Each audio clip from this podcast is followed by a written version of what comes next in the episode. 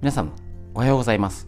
9月22日金曜日、第608回手作り酵素ラジオ。今週最後になります。よろしくお願いします。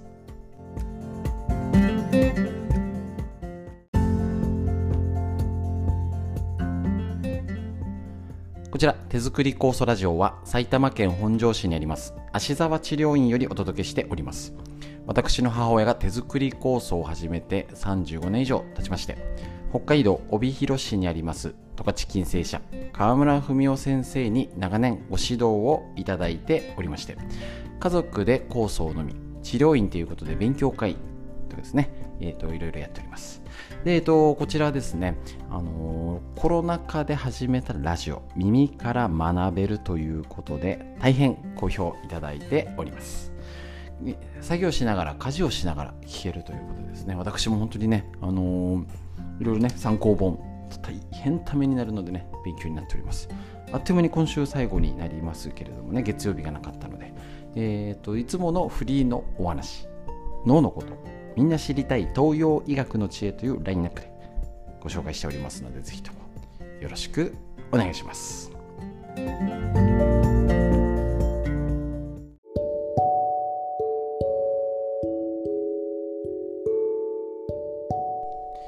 はい、ということでフリーのお話からこちらからお届けしていきます。えっ、と、こちらですね、えっ、と、やっと涼しくなってきた。まあ一応なんかね、基本的には、あれ27、8度ぐらいだったんですが、すごい涼しいって言ったんですけど、前も言いました。今にしたら高い方です。もう感覚が狂っております。ですね。なので、ぜひともですね、あの体の状態を気をつけるっていうのは意識をする。涼しくなってきたってことは同じようにエアコンも同じように冷たいものもいらないんです。そこなんですよね。結構ねね男性とか若い方なんかはね意識しないともう夏の通りのそのまんま生活しちゃいますよね。そのが普通だと思います。こんなに暑くてね。まだ秋。今時期の温度にしたら高いんで。かだからこれで気をつけないと狂っちゃう。なんかね涼しくなったから本当もうなんかぐちゃぐちゃぐちゃですね。でなんかねテレビで見てニュースで見たんですけれどもなんかね急に温度が下がってくると蚊が大量発生するんじゃないかとかねありそうと思ってね。そう自然界では異常だったのでまた違うそういうね急に蚊が出るとか虫が多く増えるとかもしかしたらね。でそういうあの病病気っていうか感染症？それだけじゃなくて多分いろいろなものがいつもと違うように起こる。当然予想できることだと思いますしあの体の状態もいつもと違う状態にもうすでにねおかしいし暑さ負債。この暑さのねあの貯蓄が夏バテ貯蓄がたまりにたまっておりますのでやっぱりいつもと違う腰の痛さとかだるさとかなんかもっと動けるはずなのになっていうのがうまく動けないとか。いやこんなにそんな動いてないのになんでこんな疲れてるんだろうなってことは起こるというのはしっかり予測して免疫力を高める生活しましょう。こちら、えー、と今紹介し始めたんですけど古いので紹介しても売ってないかもしれない。えっと、アボ名誉教授、アボ先生ですね。健康長寿の新常識を伝授。免疫を高めると病気は勝手に治る2015年版なので8年も前。でもね、本当に分かりやすいんですよね。はい。なので、えっ、と、こちら、気をつけなきゃいけないことをざっくり紹介しております。ですね。こちら、低体温の害。こちらですね。エアコン使って誰もがね、やってるし、急にエアコン弱くできなかったりね、します。低体温だと心身に過度なストレスがかかり、交感神経優位の状態が長く続くと血行障害が起きる。要はストレスによって血流が悪くなって低体温。ね、暑さもストレスです。また体の末端まで血液が届かず熱や酸素、栄養が運搬されないので体温調節機能が高働かなくなって低体温低酸素状態になっちゃう。また低体温低酸素状態だとミトコンドリオ系が十分に機能せず慢性的なエネルギー不足になるよと。こちらですね深部体温奥の体温ですね。しっかりない温度がないと酸素ですね。と糖タンパク質脂質などの栄養素を反応させて作るエネルギー要は発電所。このエネルギーで元気印体動いてるんですね。この一度に大量のエネルギーを安定供給することが血流が悪いとできないよねっていうので免疫力が下がって病気の元になるということなんですね。これねなかなかねあれなんですけど本当に温めるの。やりましょう。逆に体温を上げて今温めてしっかり体温を上げて。っていうことをやればえっ、ー、とこちらなんか免疫学になんかいろんな先生がやってるやつですね。アボ先生のえー、と文章だと低体温は体にとって死活問題。そうですね。やばいんですね。ねあ、あのー、自律神経のバランス。どっちかね血流が悪いから自律神経乱れるのか。自律神経が乱れるから血流が悪くなるのか。体温を維持する必要な熱エネルギーを運搬する力が低下するため低体温になる。低体温になるとエネルギーさっき言ったが作り出せない。ですね。なので低体温だと体が元気に動けないしあのうまく働けないんですね。もう酵素も働きません。ですね。でえっ、ー、とこちら。体温が上がると免疫力アップ。要は温めりゃいいじゃんでこんだけ涼しくなったらあ、ね、暑さあんな暑い時に温めるは地獄になってゆでだこになっちゃいますので。今こそ体温を上げるとミトコンドリア系要はエネルギーの発電所が動くよ。そうすると栄養素の代謝が促進食べたものが酵素も含めしっかり促進されて栄養バランスが良くなります。体温が上がってミトコンドリア系が働くとエネルギーがいっぱい作れる要は発電がじゃんじゃができてエネルギーいっぱい血行が良くなり活力がみなぎるよ。ミトコンドリア系が働くと活性酸素の受講は促進され細胞が元気になる、ね、病気の大元を断ってくれる。ってことなんですね。逆に今温めない。だってもう私も誰もがもうそうだと思いますよね。こんなにエアコン使って冷たいものも飲んねいくら、ね、必ず朝はあったかいコーヒーとかね常温のものも飲んでますけどやっぱいつもより氷は飲んだはずです。そうすると今温めないと今言ったことが起きない。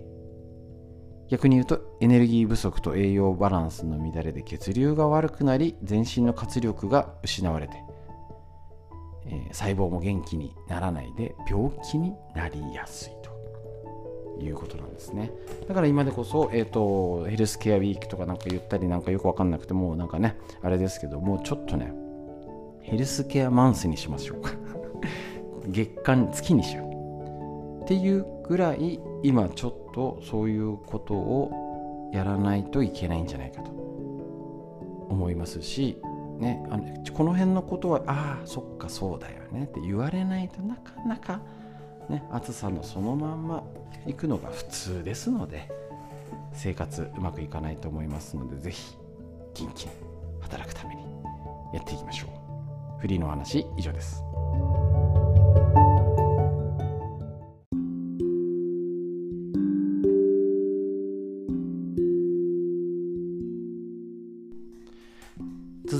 脳のことですね。こちら参考本。認知症予防の第一人者が教える脳にいいこと辞典。白沢拓司先生のこちらの正当者よりお届けしてこちらですね。やっていきたいと思います。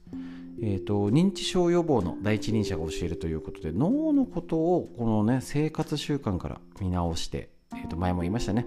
規則正しい生活脳を健康にする食事をとる脳を鍛える運動脳トレ。脳が若返る心の仕組みを理解するっていうことでえっ、ー、と特にこちらですね。やっていきますので是非とも一緒に勉強していきましょう、まあ、ちょっとねあのー本持ってる方はあここまとめて言ってるっていうことなのでちょっとね一個一個細かくってよりはさーっと確認するのをちょっとねえっ、ー、と狙っていきますので、えーと、ちょっといくつかまとめてお話しします。はい次生活習慣のでコミュニケーションが脳活性化。いいですねこれ。おはようがボケ防止の一歩。ねいろんなただ家にいたらおはようもね言う相手が少なかったりね全然違いますよね。えーと、人と会話することは相手を思いやって言葉を選んだり涼しくなりましたねとか返さなきゃとかね頭使うんですよね。要は単純に脳が活性化。でコロナでコミュニケーションが足りなくなった。脳を働く場が減っちゃった。この影響は計り知れない。すごいものだと思います。でこれはコミュニケーション不足を防ぐヒントが積極的に人と会う機会を作る。1日1回は誰かと会話する。外出をしたくなくなる原因をなくす。インターネットを活用するっていうの。ぜひねやってみましょう。ちょっと確認しますね。1週間に1回は人と会う約束する。これ結構友達が少ないときついですよね。私もあんまり最近友達と会ってないんですけど。1週間に1回は厳しいにしてもパッと見1ヶ月向こう1ヶ月の予定で人と会わないとはゼロ。やめましょう。やめましょう。で別に、あのー、ランチしろとか旅行行けとかっていうんじゃなくてもちょっとえっ、ー、と何？図書館行こうでもいいしちょっとこの時に少し、あの、買い物行こうとかそれぐらいは予定入れていいんじゃないですかね。お茶入れるとかお茶飲むとかね。ねそれを頻繁に同じ人とばっかり毎週やってたらね疲れちゃいますけど。何か予定入れましょう。公民館講座とかちょっとね何かそういうのでもいいですよね。あの公園に行くでもいいし。はい。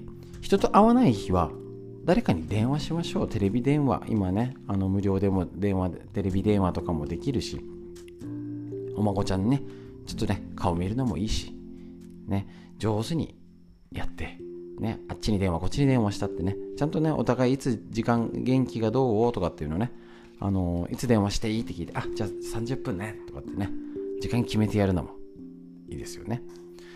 でまた、えーと、トイレの心配を減らして外に出るあなるほどこういうことですね閉じこもってしまう高齢者はよく出かける人に比べて死亡率が2倍以上高いこれは大変ですね、本当に。でもそれぐらいあると思います。外出をためらう理由の一つはトイレの問題、尿漏れですね。結構ありますので、例えばこちら骨盤底筋引き締め体操なんて紹介してますね。仰向けに寝て両膝立てます。あ、ぜひやってみてください。肛門をギュッと締めて5秒キープ。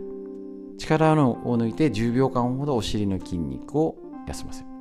よし、お尻のギュッて、ギュッて締めて5秒キープ。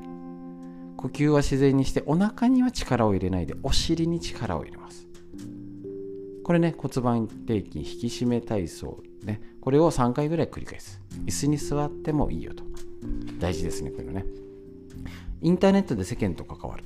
まあこれはねあの、あれです。やれる人がやればいいですけどこういうことを意識してコミュニケーションをとるですね。人と会うっていうのをい努めて意識してしないとできないんだ。減ってるんだ。コロナでだいぶ影響があるんだってことを自覚しましょう。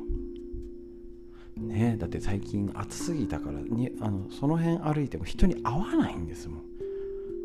ね夏休みだからって子供がうるさくないんですもん。いろんな環境が違うので意識して書いていきましょう。脳のこと以上です。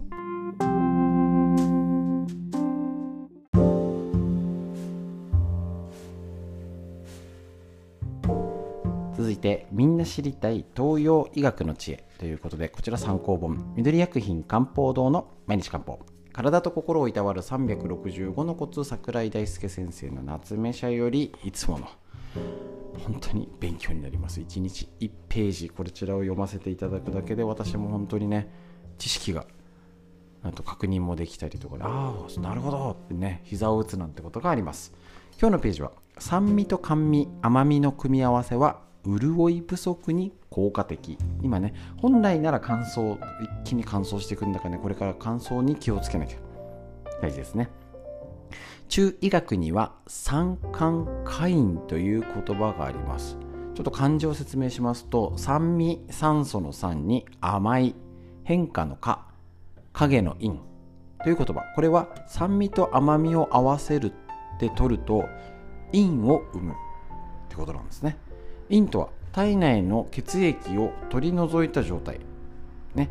あの陰は悪い取っちゃいけないいらないとかっていうんじゃないですからね。陰も陰と陽が両方バランスが大事。体内の血液を除いた水分の総称陰、ね、体を潤し細胞に栄養を与え興奮に対する鎮静のブレーキとして働いています。これこれがね東洋医学らしいというかね。陰もこの働きがあるよ。だから、えーと、食べ物で陰のものを避けて陽を食べるは間違いです、ね、本質をちゃんと理解しましょう。まあそうやって教わっちゃいますからね。書いてあるとこもあるし。陰が不足した状態は陰虚といって要は陰の不足。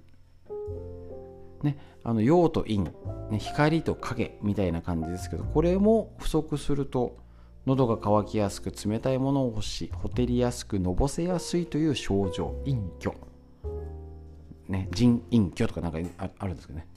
陽だけ入れればいいってわけじゃない。足りない陰を補うには酸っぱいものと甘いものを一緒に摂る。なるほどですね。面白いですねこれね。酸味には引き締める作用があり潤いを集めて作る力があります。甘味。砂糖の甘さではなく食材自体が持つ自然の甘さのことには需要の力があり。元気を補います。代表的なものは酢豚です。豚肉も陰を補う食材なので効果倍増ですね。他に簡単でおすすめなのは白米と梅干しです。白米は甘みの性質を持ち胃腸を整えて乾きを癒し梅干しの酸味には潤いを補う性質があります。ってことなのでこちらですね。えっ、ー、とやっていきましょう。三冠会難しい。まあこの言葉はいいですけど因が不足。ね。プラスとマイナスのマイナスが両方ほどほどバランスよくないとダメだよってことでした。東洋医学面白いですね。以上です。